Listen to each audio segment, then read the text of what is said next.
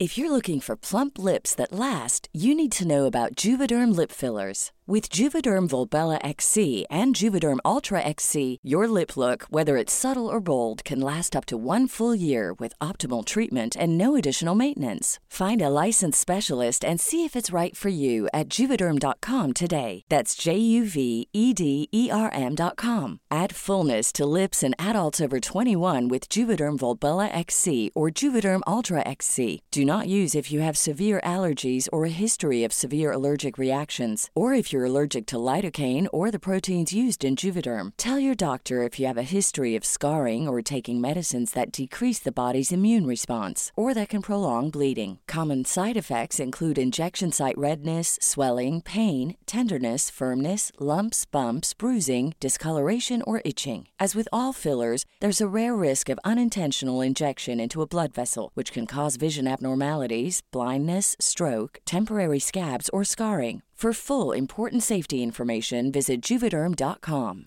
Ryan Reynolds here from Mint Mobile. With the price of just about everything going up during inflation, we thought we'd bring our prices down. So to help us, we brought in a reverse auctioneer, which is apparently a thing. Mint Mobile unlimited premium wireless. Ready to get 30, 30, bit to get 30, bit to get 20, 20, 20, bit to get 20, 20, bit to get 15, 15, 15, 15 just 15 bucks a month. So, Give it a try at mintmobile.com slash switch.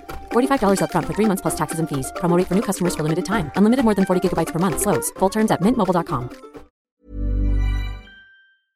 I'm Nikki Druce, And I'm Christmas Hole, and this is Killers, Cults, and Queens. the podcast where we're going to learn all about the spookiest, scariest, and damn right weirdest corners of the world. In this episode, we're settling in for a good old fashioned ghost story or two and looking at one of the most infamous and haunted places in America, the Eastern State Penitentiary. One prisoner died from this form of torture. I'm not surprised. Oh God. Oh, s- Literally. Not, not- do not use the Lord's name in vain. If I could choose one location to be a ghost, it would be Debenhams. George, what are you doing here? Are you ready? Ooh, I'll grab the Ouija board.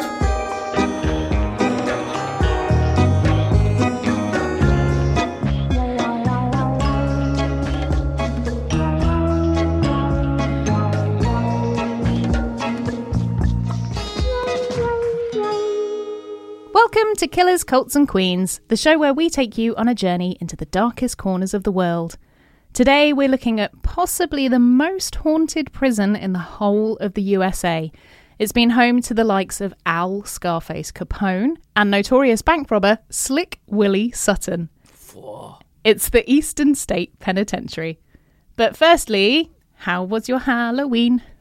It was very ooky spooky. Do you know what? I'm just having a great time just living in the moment and just rolling with everything. And I'm not going to lie, I'm not a pumpkin carver, but I'll drink the carver. I think that's fair. You could carve a pumpkin, then fill it with cava. But it just all leak out. Oh, I don't know. You can you can make like if if you put a one of those the, you know the the punch tap things. The faucet. Yeah, if you whacked one of their, those in it, I reckon you could probably do a pretty good pumpkin flavored cava. Now, you, you kids at home love a pumpkin spiced latte or a cold brew. I don't think I'm going to be having a pumpkin spiced Cava. cava. I think it sounds pretty good. yeah, I'm going to take a rain check. How are you, Nikki? Yeah, not too bad. Eating too much Halloween sweets and stuff, but other than that, um, I'm okay. Feeling a bit icky in the tummy. Don't worry, I've got the emoji on standby just in case. Excellent. I think we'll be all right. But no, I'm just I'm just happy to be back in the studio, happy to be delving into another topic. I feel like we've covered a lot already, and it's making me like curious what road we're going to go down next. Hmm. Well, today we're doing something a little bit different from our usual gory stories, and we're delving into the history of America's original mega prison, one which just so happens to have held onto the souls of its damned residents long after they've died. But we've never actually had this conversation. How do you feel about ghosts? I love ghosts. There, I said it. I love it. I have never had a true paranormal activity experience. Um, I would love to. Oh, can I tell you a story? Please do. So I went to a Toby Carvery a while back and I was having a fabulous time. We had this gorgeous waitress. She was the, the most typical Essex mum. So cab, bright blonde hair, blue eyeshadow, gorgeous, so friendly, so kind. And then just as we're about to leave, she goes, Do you like ghosts? Oh. I go, oh. I go, I mean, I loved Most Haunted. She goes, Well, just to let you know, I've got my own side hustle and I've got my own business. and she does ghost hunting trips uh, in Essex. Can we go, please? I am obsessed. Now, I want to tell you the name of it, but I also don't want to get her in trouble for pitching her other job at her job. yeah, well, that's fair. But I'll tell you guys, it was called Ghouls Allowed. Oh, calls allowed. and I just thought it was the most fitting thing. Like, right time, right place. Like, this diva knew who she was talking to. She Yeah. didn't know who I was. I Yeah. could just gauge that, like, the energy wasn't there. Like, she just, she's not at home watching Drag Race on a Thursday evening. no, she's but- out hunting ghouls. but no, she was like, I've got one coming up. If you want to come on down, and unfortunately, I was busy, but I have to dig out. I, I, I keep the card in my wallet just to keep constantly remind myself that I need to go on one of these trips. But I love the ooky spooky ghosty ghoulies. Oh, yeah. Well, this one today is going to be a fun one for you then, because I think you're going to be quite excited by this, because there's quite a lot of ghosts in it. We'll get to the ghosts at the end, but first up, there's going to be quite a bit of history and learning about the uh, the penitentiary itself. So I think you're gonna you're gonna enjoy it. You're gonna have a good time. I loved history at school, so I think I'm going to love this now. It's January the 8th, 1961, in Philadelphia, Pennsylvania. Sitting high on a hill in the middle of the city, on a large stretch of land that used to be a sweet cherry orchard, is the Eastern State Penitentiary. It's a large, foreboding building with a complicated history, one that sparks fear in the hearts of those who observe it and those who reside in it. Behind the walls, inmates are behaving themselves. Calm bathes the length of the vast halls, and the silence is only broken by the occasional muffled voice. But little did they know the peace and quiet was about to be destroyed. One inmate was about to spark a riot that would end in immeasurable damage. Tricking a guard into opening the cell door of another inmate, prisoner John Klausenberg jumps the officer, stealing his keys. John goes on to release not just one or two of his fellow prisoners, but 800 men are freed from their cells, creating absolute pandemonium. Records are burned, phone lines are cut, guards are stabbed, and one prisoner has his last rites read. But how did we go from zero to 100 so fast? Let's go right back to the very beginning to find out. Zero to hero. Well, not really a hero. I was trying to quote Hercules, but Christ alive. Talk about carnage in 3.5 seconds. Yep. I couldn't even think about opening 800 doors. I know. Yeah. There must have been some kind of uh, master key, I assume. A bit like in the movies where it's like, and then all the doors open. Yeah. Oh, do you remember Mon- uh, Scooby Doo 2 Monsters Unleashed? I have not seen it. Well, good thing it's on uh, Netflix. Well, so I need to got- do my research. You've got no choice but to watch. Anyway, there's a scene in the movie where Scooby and Shaggy accidentally put all the monsters' costumes that have been unleashed into this real life generator and brings the costumes to life. Oh. And all of a sudden, pandemonium happens in Coolsville, and all these monsters are real. Oh. And that's what I can imagine is happening in this prison. Yeah. Wow. They might have just about got the idea for that from this prison. Oh, oh, I'm so excited! On October the 25th, 1829, Eastern State Penitentiary was opened as part of the Pennsylvania reformatory system. It was created with one goal in mind to make inmates penitent, hence the name penitentiary, and to reform them into law abiding citizens. Eastern State would do this by inflicting forced labour, complete solitude, and harsh disciplinary action onto its inmates. It was designed by John Haviland, one of the most notable 19th century architects in Philadelphia, and had a really unique and innovative wagon wheel design. Wagon wheel with two seat. Do you like a wagon wheel? I mean, who doesn't like a biscuit filled with marshmallow and jam? I find they're a bit soggy.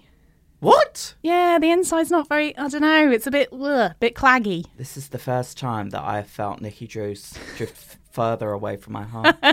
It's all right if you get the jam-filled ones. Do they still do those? yes. Oh well, that's all right. I can cope with Actually, that. I don't quote me on that because I haven't bought a wagon wheel in a while. Who is eating wagon wheels? Who's keeping them in production? Don't know. I haven't seen any. Monsters in your eyes. I haven't seen anybody eat a wagon wheel for ages. Not since like the 1990s. Hey, they're still making Dairy Lunchables. True. Basically, if you were to look at it from a bird's eye view, it kind of looked like a star with six points, each connected to each other by a central corridor that ended in the middle in a big circular hall, meaning guards could keep watch over basically the whole of the prison from one vantage point.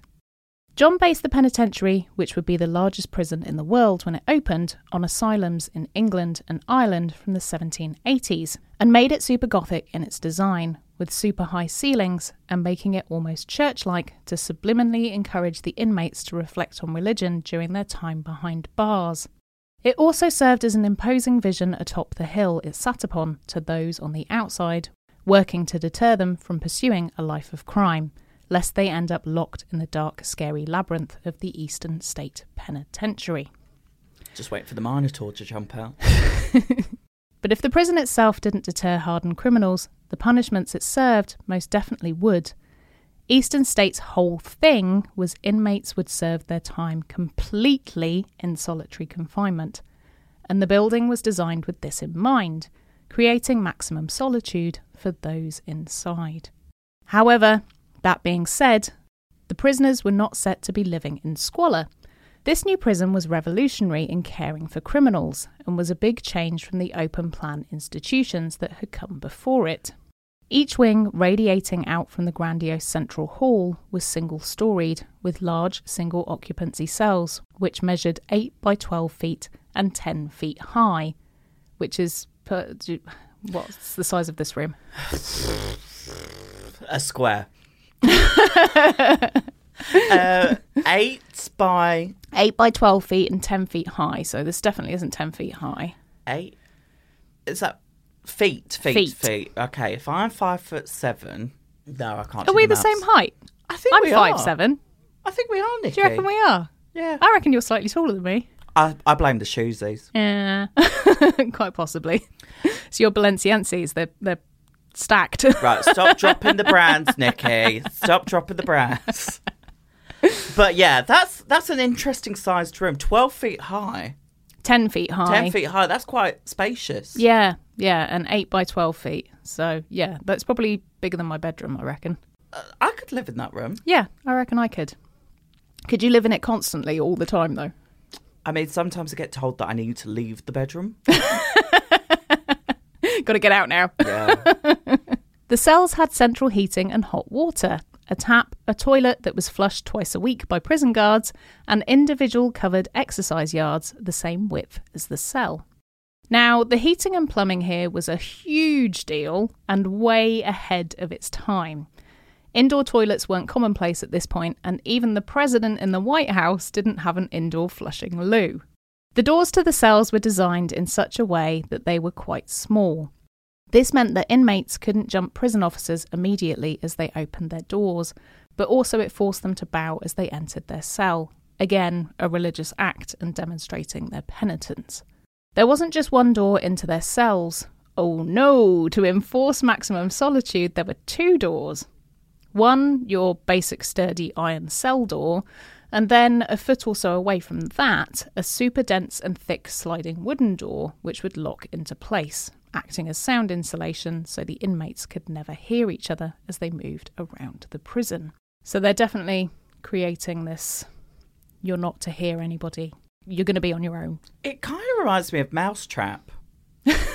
yeah, it does seem a bit like that, doesn't it? Like you got to go through this bit and then through this bit and then up here, Yeah. and then down here. But shh, and not get caught by the the, the falling cage. yeah, very that. I haven't played a good old game of Mousetrap for a long, long time. See, I really, really, really want to see the architecture of this prison because I don't know if anybody knows. I love The Sims. And like, I was ah. never like a gamer kid. Like, you wouldn't pa- catch me playing Call of Duty. Like, absolutely not. Like, I wouldn't even know how to use the joystick. But I could do The Sims, and I loved building and architecture and like creating. So I kind of want to see. What, fa- I'm fascinated. Are you going to sit there and make a little I'm not going to make. A, I'm not going to make a prison on The Sims. You get people that, make lots of weird stuff like that though, and like murder basements and things where they just lock people in. And Oh. by other people, I mean me. You drown the Sims in the pool. yeah, take away the stairs. But no, this prison. 1929 is this? Uh, so earlier than that, 1839, oh my Christ! What they had plumbing in the 1800s. 1829. Christ alive! Congratulations, everybody. So, keeping on the godly theme, the cells were lit by a single lighting source, the Eye of God. Oh God! Oh, Literally. Not, not do not use the Lord's name in vain. It was a skylight sitting on the top of the single story cell, meaning that inmates would only get a little light during daylight hours. So that's what you were saying before with no light and being in solitary mm. confinement. In fact, before Eastern State was built, there was a sort of trial run. Walnut Street Jail, which had held 16 penitent cells alongside its ones, which were basically a free for all, and they operated with the small skylight day and night theory, putting prisoners in solitary confinement. The solitary trial worked really well on inmates and calmed down the prison overall, so this is what they went with on a much bigger scale with Eastern Pen. Once it was completed, the mega prison could house 250 inmates, and John was sure that his new building, unlike the chaos of old prisons, would give criminals time to reflect on their crimes and give them the best chance of redemption. Spoiler alert, John's dream didn't last that long. Uh, why am I not surprised? Now, at first, the Eastern State Penitentiary bumbled along just fine. Inmates came flowing in, and the penitentiary did its thing, making them very isolated from everyone else, delivering a program of slow reform. Inmate number one was a farmer called Charles Williams. Charles had been sentenced to two years in the penitentiary for theft, and his solitude started immediately. On October the 23rd, 1829, he was escorted back to his cell with a hood over his head, blocking out any chance of seeing his surroundings except his cell. Now, this actually did have a kind of nice idea behind it. The hood meant his anonymity would be preserved, and that meant when he had completed his time and was penitent enough to leave, no one would be able to identify him for his past crimes. But the hood served a dual purpose. It also meant that there would be no chance of escape, as Charles had no idea where he was or what the prison looked like. Uh, Smart, but also scary. Yeah.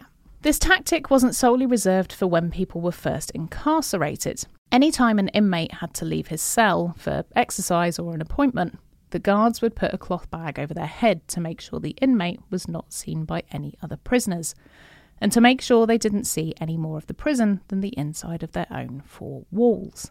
Communication with guards was limited to feeding times, with meals delivered to them through tiny holes in the doors. They were fed three times a day, and it was actually recorded that in the beginning they were fed pretty well. Eating a balanced diet of meat and vegetables to keep their minds strong for redemption. Oh, good. Reformed citizens, get your steak and broccoli. Gotta have your protein Hey, and your vitamins in your broccoli. They were kept busy, given tasks like shoemaking and weaving, and of course, thumbing through the only possession they were allowed their Bible. Apart from the occasional mental breakdown from being on their own 23 hours a day, things were going as well as the prison reform system had planned. But things weren't all rosy. If you talked when you weren't supposed to, or had a minor infraction, things would start small. You'd get your outside time limited or confiscated, or you might have your food privileges revoked, getting one or two meals a day instead of three. I don't like that. No, I don't either. I'm not a breakfast person though, so I'd be all right if they took away breakfast. Well, I always make up my meals. So if I miss breakfast, it's like lunch is breakfast, like 5 p.m. is like your lunch, Yeah. and then 9 p.m. is dinner time. Nice. I like this idea. So the day is still three meals. Nice. Because if you think I'm up till like Yeah. two, three in the morning sometimes, I'm working on a different time schedule to everybody else. Yeah. Yeah. You've got to have all your all your decent nutrition throughout the day. I mean, not that I'm eating nutrition. If you did something really bad, you'd be taken to Wing 4, where they kept the dark rooms. what kind of dark rooms? I've been in I've been in some dark rooms, but not Oh, is is this a thing that I don't know about? Am I not privy to What? To I don't know about this. You don't know about dark rooms? No. So basically, in certain establishments, I'm leaning in a bit closer here. in certain establishments, they have rooms that are literally like pitch black. Oh, And you oh, go for naughty fun times. Yeah.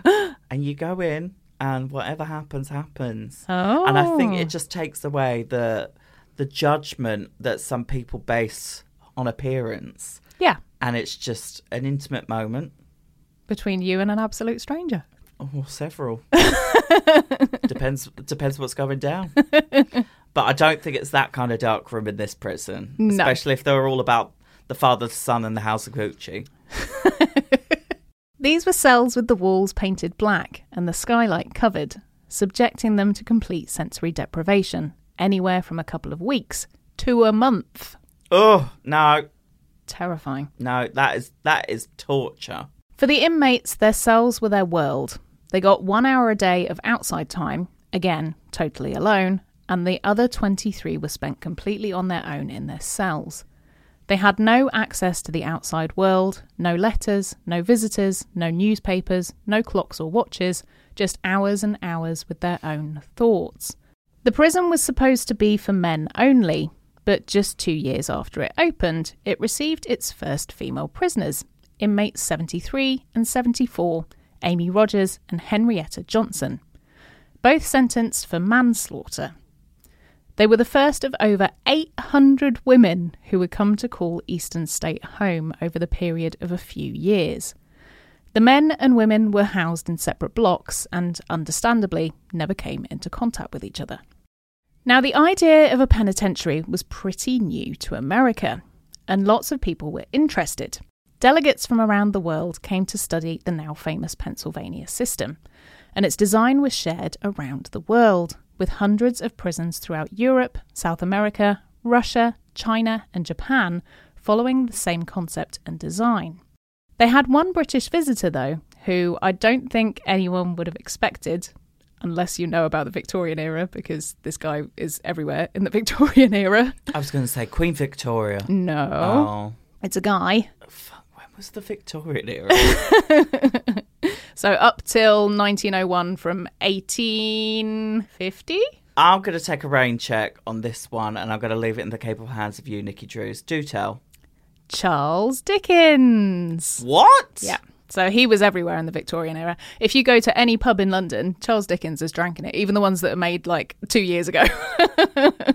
There's always a plaque on the wall that says Charles Dickens used to drink here. Oh, I bet he did. Qu- quite the lush, famously. Why would he visit the Priz? well, he used to do tours around America because he used to go and read his books to Americans because Americans loved him. So yeah, so he did quite a lot of tours around America. So he was just there on a on a jolly. Oh, okay. Yeah.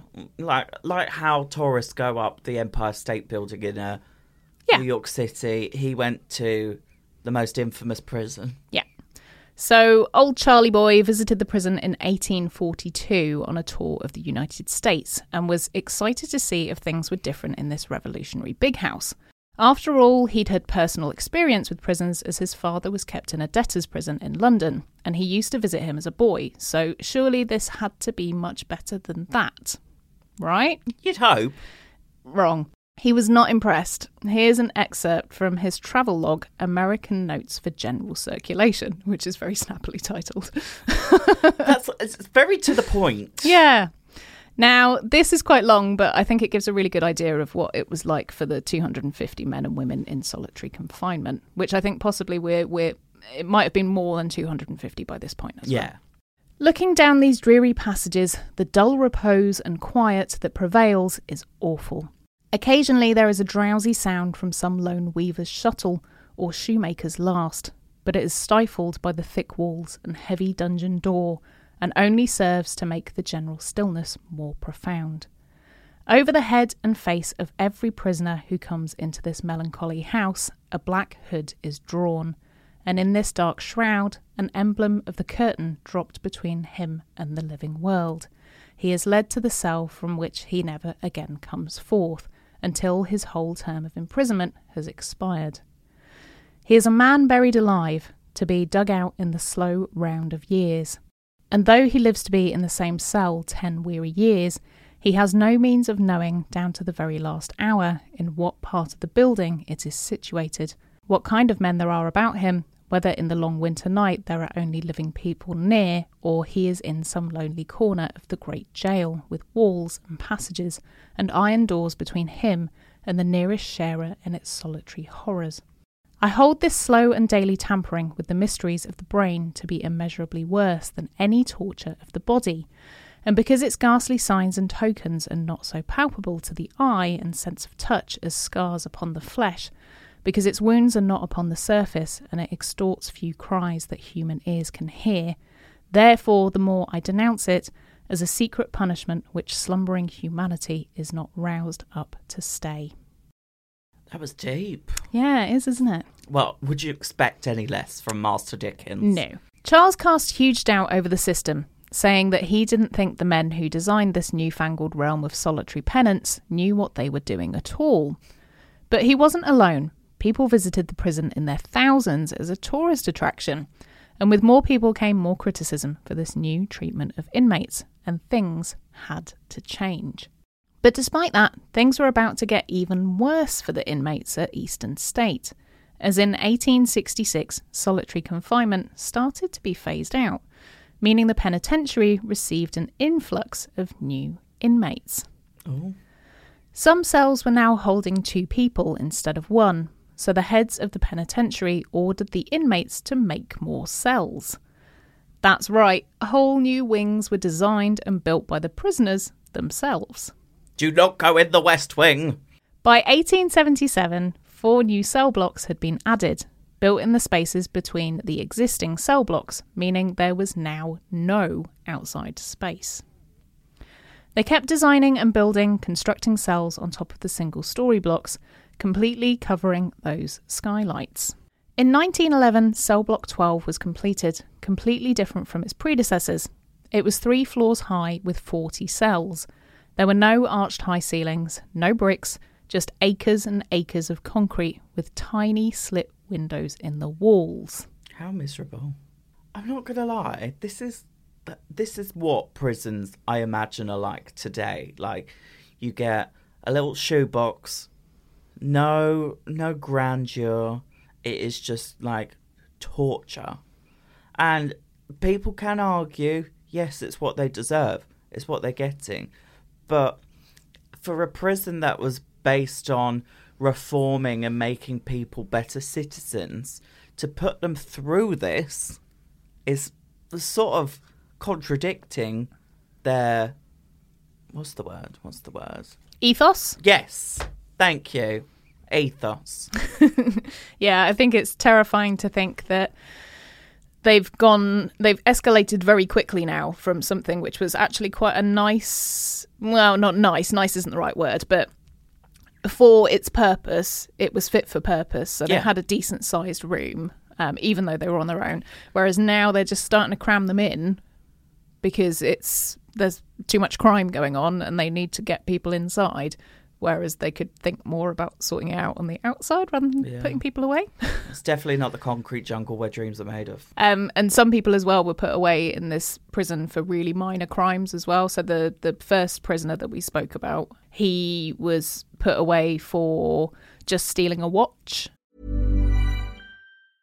A lot can happen in the next three years. Like a chatbot may be your new best friend. But what won't change? Needing health insurance. United Healthcare Tri Term Medical Plans are available for these changing times. Underwritten by Golden Rule Insurance Company, they offer budget friendly, flexible coverage for people who are in between jobs or missed open enrollment. The plans last nearly three years in some states, with access to a nationwide network of doctors and hospitals. So, for whatever tomorrow brings, United Healthcare Tri Term Medical Plans may be for you. Learn more at uh1.com. Ryan Reynolds here from Mint Mobile. With the price of just about everything going up during inflation, we thought we'd bring our prices down. So to help us, we brought in a reverse auctioneer, which is apparently a thing. Mint Mobile unlimited premium wireless. Ready to get 30, 30, bit to get 30, bit to get 20, 20, 20, bit to get 20, 20, bit to get 15, 15, 15, 15 just 15 bucks a month. So, Give it a try at mintmobile.com slash switch. $45 upfront for three months plus taxes and fees. Promo rate for new customers for limited time. Unlimited more than 40 gigabytes per month. Slows. Full terms at mintmobile.com. And that was it. Christ alive. Of all the things, like, I get it. I couldn't do it. I know I've spoken about that. I couldn't steal a pick a mix sweet. Yeah. Couldn't do it. but to to go to prison for stealing somebody's watch. I've had things nicked from me in my dressing rooms, and I've gone, "Where's that?" And people have gone, "Oh, I don't know. I don't know." I go, "I know it's one of you, you thieving Yeah. bastards." In somebody's backpack somewhere. Imagine if I took somebody to prison for stealing my can of got to be hairspray. like, come on. Top tip though. You've got you's got to be. Yeah. In the words of that song, got to be real. Got to be real.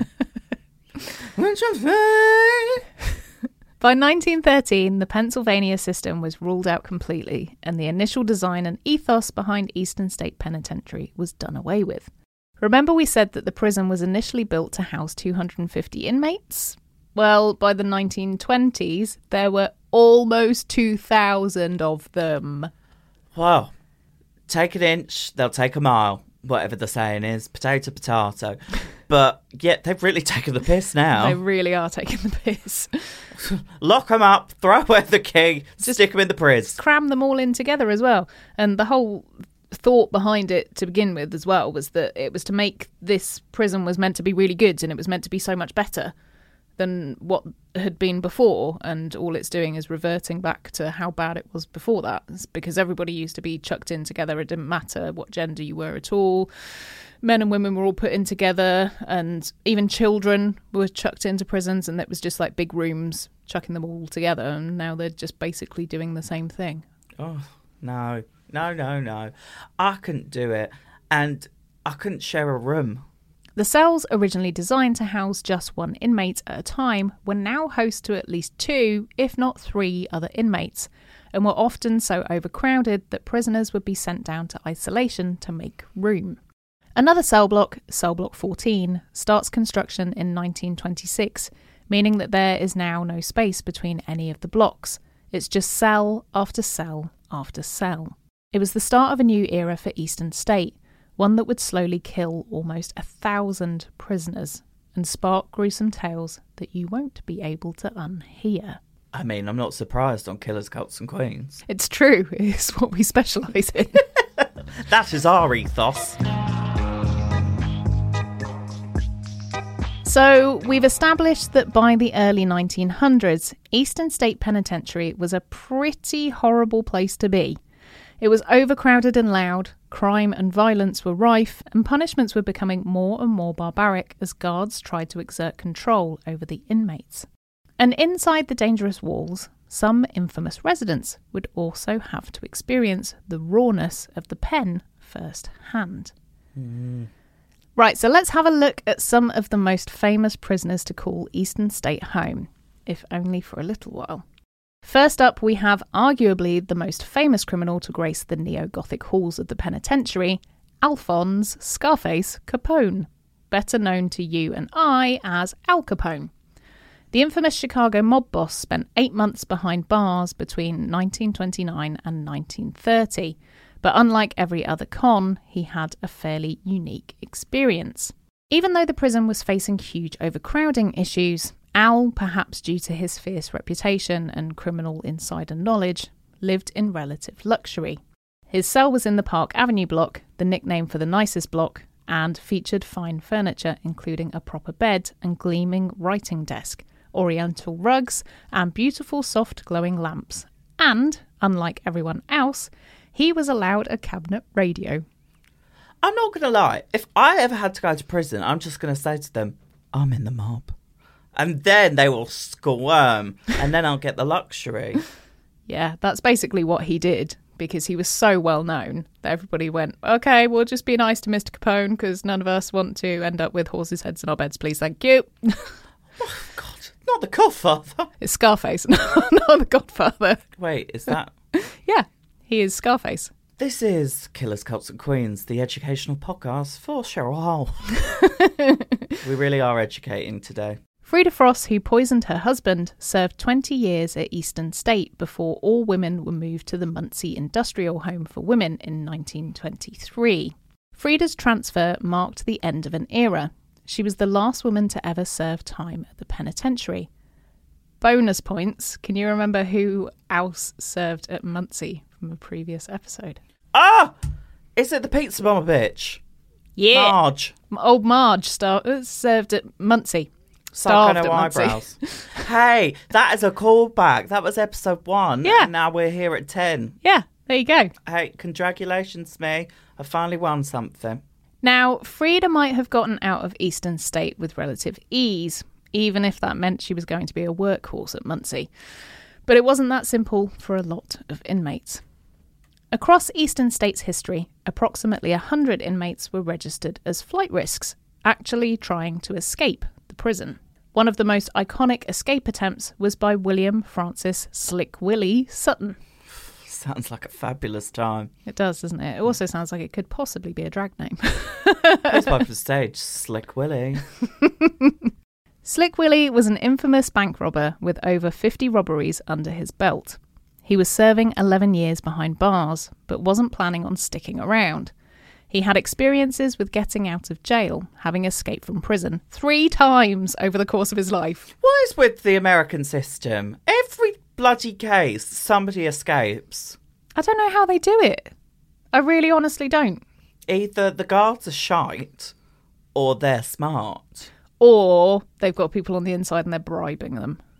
Hey, On April the 3rd, 1945, Slick Willie and 11 other inmates escaped from the prison in a hand dug tunnel that went almost 100 feet underground. Over the course of a year, the inmates had used spoons and flattened cans to make a 31 inch hole in the wall of cell 68, and then managed to keep digging, creating a 30 metre long tunnel all the way out to the other side of the fences. that's incredible. I know it's mad, isn't it? To be able to dig that much with a spoon. well, I'm quite a claustrophobic person. And the the thought of having to get into a small space and dig a tunnel, obviously you do it if you want to get the fuck out of there. Yeah. But do you know what? I'd probably I'm the kind of person that I'd sweet talk the guards and offer favors and be the easiest thing to do, wouldn't it? yeah, just get them on my side. Hmm. I'm very good at winning people over. Very charming. Yeah, I reckon you could escape prison within a day. I reckon you'd be all right. I'd be like, guys, should we go for lunch? Pre- Pret, Pret has got the Christmas sandwich back. We oh, need to go. yeah, yeah, definitely need to go. Yeah, and they'd be like, oh, of course, Shazzy, let's go. Off you'll skip out. and guys, I just got to run to Boots. I've got to go get some ibuprofen. I'll catch, I'll catch you back at the prison. I promise I'll be back. Never go back. I've just sold something on eBay. I've got to go post it. I'll be back in a minute. Vinted, Vinted. My Vinted app's popping off. Problem was, when they tried to escape, it was during the middle of the day. Oh dear. Oh Silly dear. sausages. The guards immediately saw them, and Slick Willie was captured minutes after they left the tunnel. Oh dear. And get this during renovations, over 30 other inmate dug tunnels were discovered completely abandoned. So people were doing it all over the place, just getting those spoons, trying to get out. They weren't playing the spoons; they were digging with them. See, this is the problem. If you've got things made of concrete, then I guess it's probably slightly easier to break away the concrete. Not that I've ever tried to escape a prison cell, but I reckon it's probably easier than getting through brick. Mm, yeah, true. Also, you look at the Satisfaction music video, how easy those people do the diggers. Oh yeah, that's true. I don't think they had those like handheld digger things though. I like that we're both miming that. Yeah. but of all the attempts, there was one man who actually made it out. In 1923, inmate Leo Callahan, sentenced for assault and battery with intent to kill, mm. scaled the east wall of the penitentiary using a makeshift wooden ladder that he had cobbled together with five other inmates. The five other men were eventually recaptured, but Leo is still at large today, you were joking. although he would now be over 100 years old, so we can probably safely assume that he's not with us anymore. I don't understand how people could honestly get out of prison. I'm still wrapping my head around it. Mm-hmm. Like, they handcrafted a ladder. Yeah. Hey, they paid attention attention in DT. Well, I think this is the thing as well because they're also, you know, allowing them to do little bits of woodworking and stuff by now. So they've got access to tools. So, you know, a couple of those, sneak them away. Nobody's going to notice. Hey, Start building your escape stuff. got to do what you got to do. So, what about the ones that tried to escape but didn't make it? Well, punishment was getting pretty severe at Eastern State by this time. And it wasn't just limited to people who were trying to escape. Any kind of infraction could lead to truly horrible torture. Oh no. One of the guards' favourite methods of punishment was to dunk inmates in a bath of water during the freezing cold winter and then hang them up by a rope whilst their naked bodies froze on the walls outside the prison with icicles forming on their skin. What monsters? It's horrible, isn't it? You know, it's, it's, at the end of the day, these are people that might have done really horrific things, but you then don't need to do horrific things to them. What in the Game of Thrones is going on? It does sound very Game of Thrones, doesn't Yeah. it? They had the mad chair, a chair that bound the inmate so tightly for days on end that it cut off circulation to the extremities. Some prisoners were so badly injured by this torture that they had to have limbs amputated. Right. These these guards are psychotic. It, it's got to the point where they're literally like playing, like, you know how children play with dolls? Yeah. They're playing with the humans. Yeah, and I think also as well with a lot of this stuff, it's like you know they they were feared men, and so the guards then being able to take these guys down a peg or two by treating them to these tortures and things. I think they're getting a kick out of it as well because it's a power balance thing, Yeah. isn't it? And then the power balance turned into a power trip. Yeah. If inmates got on the wrong side of a guard, they could be sent to the hole, which isn't a shed in your garden. It, it's it's not my new bar opening in Essex. Everybody, welcome to the hole. Come on in.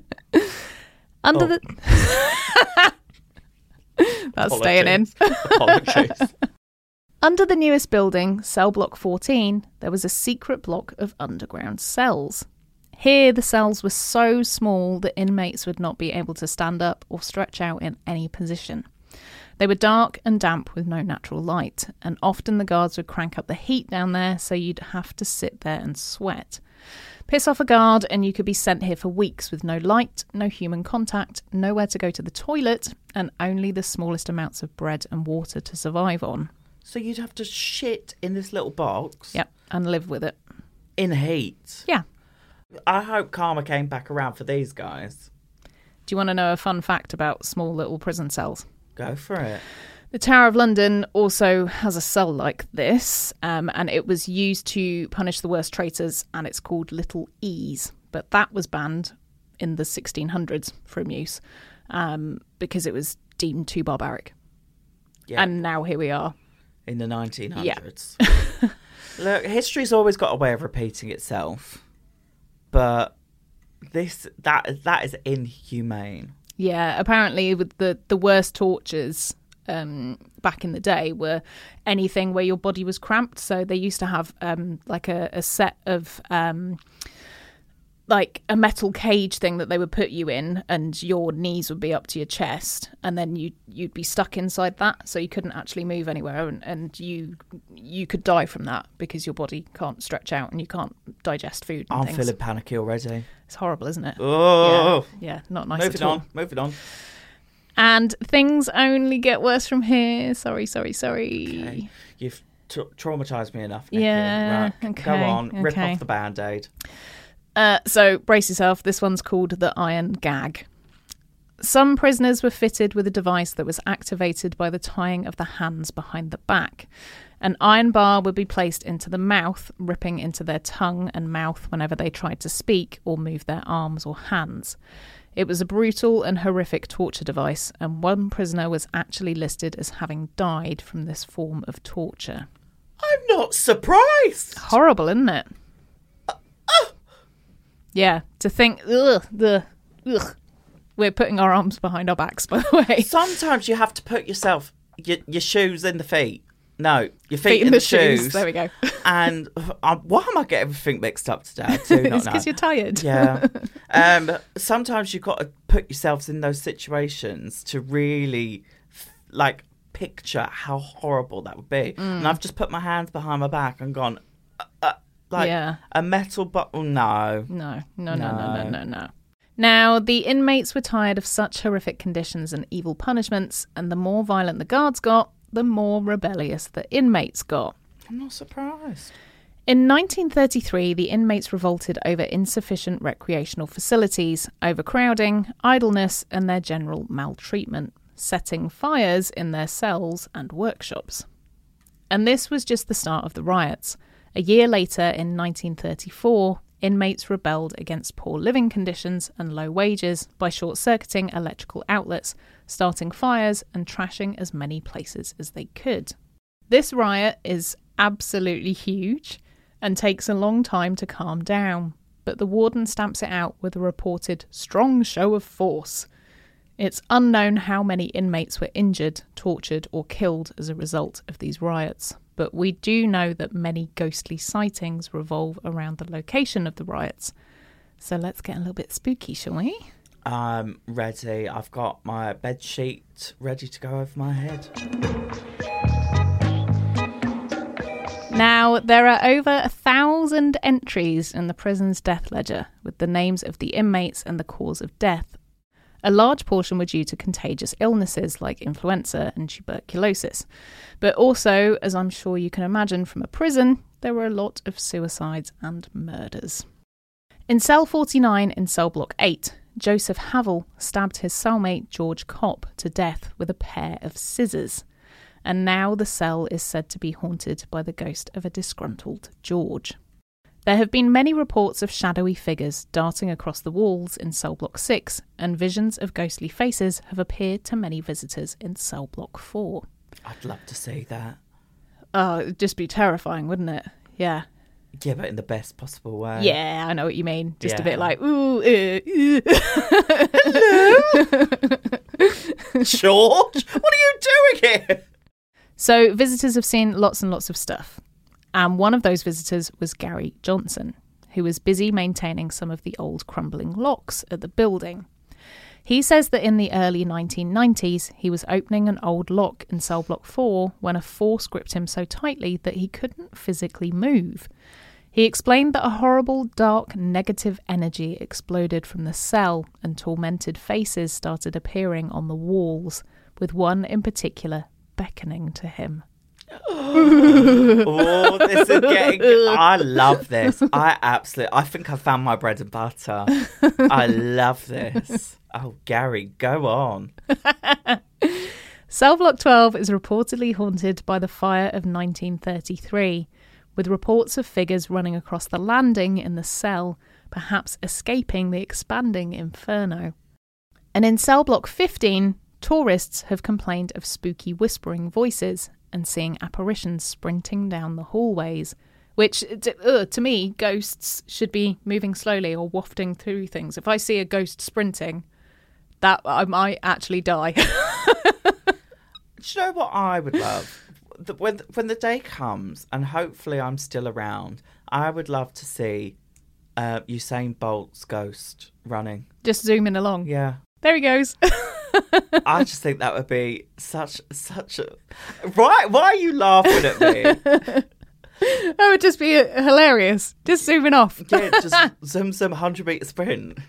Not that I wish. I do not wish anybody dead. But if I But- could, if I could be a fly on the wall to see a ghost of anybody, it would be an Olympian running. I just think it'd be so funny.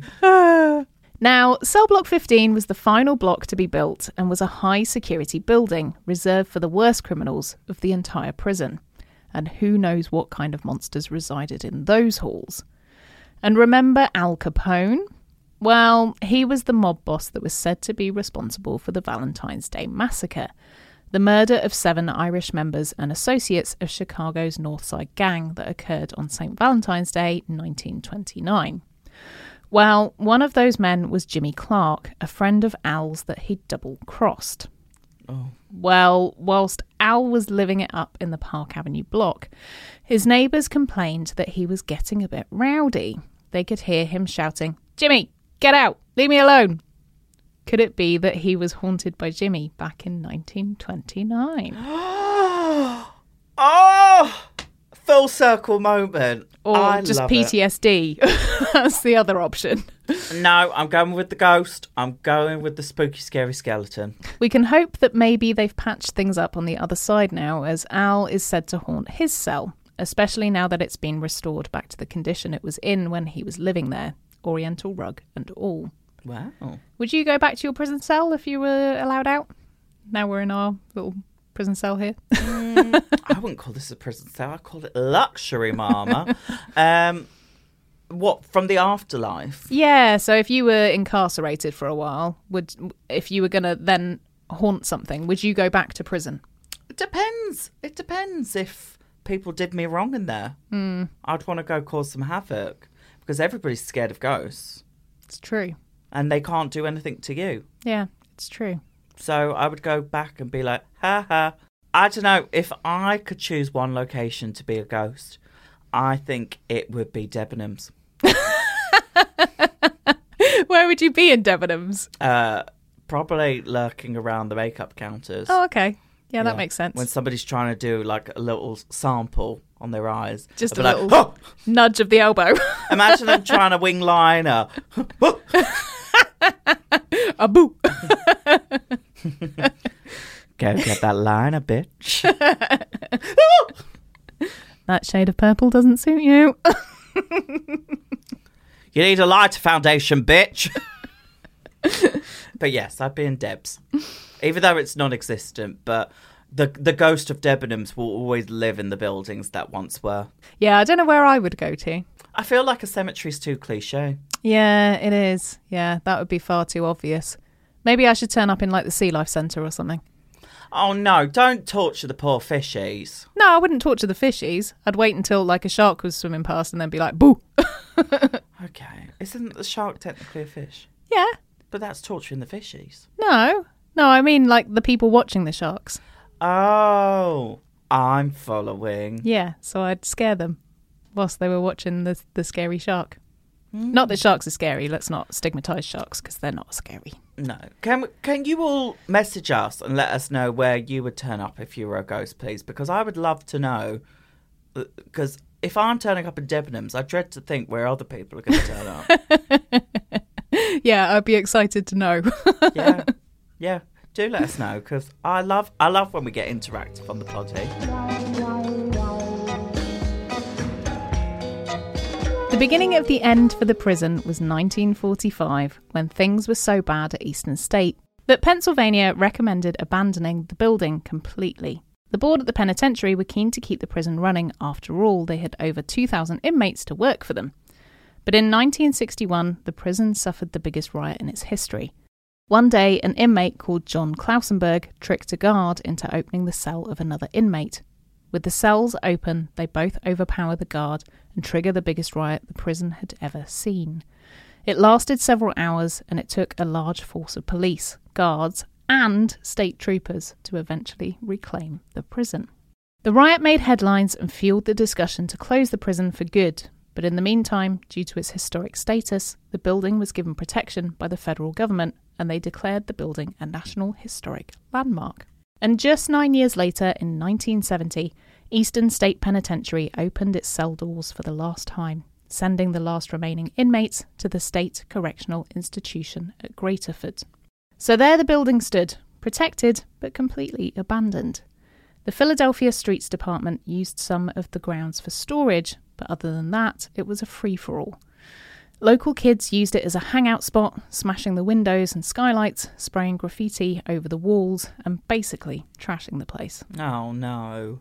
Weirdly, as time passed, it became eerily pretty, with an urban forest growing throughout the halls and cells. Oh, I love that. How Oh. camp. But it looked really beautiful as well. Oh, majestic. Almost like nature taking back control, but juxtaposed with the brutalness of the bars and cells that once were. And this is super cute. There was a large family of stray cats on the property. Oh. they were looked after by the city caretaker, Dan McLeod. Today, it's a museum and tourist attraction where the stories of those that lived in the pen are told, but also more widely, it's used to educate people on prison and to spark conversations about the role of incarceration in modern day society. They also open it up as a Halloween scare attraction, which sounds like a lot of fun. I know what we're doing next year. We are off to the pen. we could we could make a pit stop in Erie, yes. Pennsylvania, pick up a sausage and pepperoni pizza. Yes. And then we could go to the bank, then to the McDonald's. Yeah. And then we could take a road trip to the Priz. Yeah. That sounds Ah! like an excellent idea. Come on, Pennsylvania. Over the 142 years Eastern State Penitentiary was in operation, over 70,000 people spent time inside its walls. Some entered and never left, and hmm. those that did manage to get out were treated absolutely horrifically. For those that live in Philadelphia, the ever present fortress looms on the hill, now silent apart from the occasional ghostly scream, serving as a constant reminder to keep on the straight and narrow, or else you may just find yourself stuck in solitary, or worse, wandering the halls for all eternity. And that was the cautionary tale of the Eastern State Penitentiary. I am obsessed. Yeah, you're going to have to do lots and lots of uh, looking at our helpful resources at the the, the bottom of the page because there's lots and lots of extra information there. Trust a belief, but Madam Druce, I will be doing so. I am obsessed. Now, I think I've just rekindled my love for ghosties and ghoulies. Eastern State is probably the best place to start, I reckon, Yeah. when it comes to ghost stories because there's hundreds of them there, and we've only touched on just a few today. I So, know. Unless unless everybody wants a Luke Brown episode where we cover more topics, which I'm sure we're up for. yeah, definitely more ghosts and ghouls. Hey, hey, but no, I thoroughly enjoyed that one. Good. I'm glad you enjoyed it. I thought you would. wasn't wasn't as weirded out as I thought it would be. No. I mean, the torture Yes, very not nice. very troublesome, yes. but overall, I Yeah. really I really enjoyed that story. And I think it's quite fascinating that, you know, they were trying to change things in the Victorian times and then it just went to an absolute shit show. I mean, tale as old as time. exactly.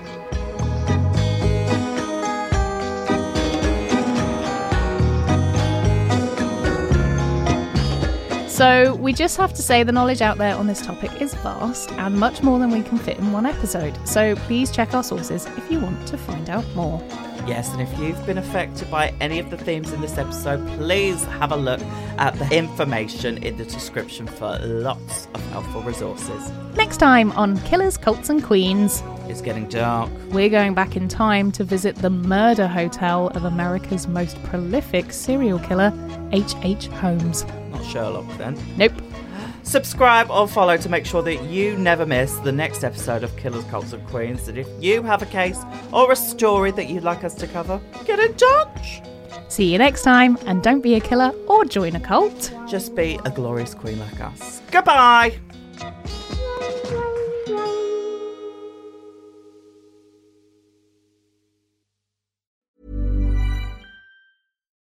Would you like to look five years younger? In a clinical study, people that had volume added with Juvederm Voluma XC in the cheeks perceived themselves as looking five years younger at six months after treatment. Look younger, feel like you. Add volume for lift and contour in the cheeks with Juvederm Voluma XC. Reverse signs of aging by adding volume to smooth laugh lines with Juvederm Vollure XC.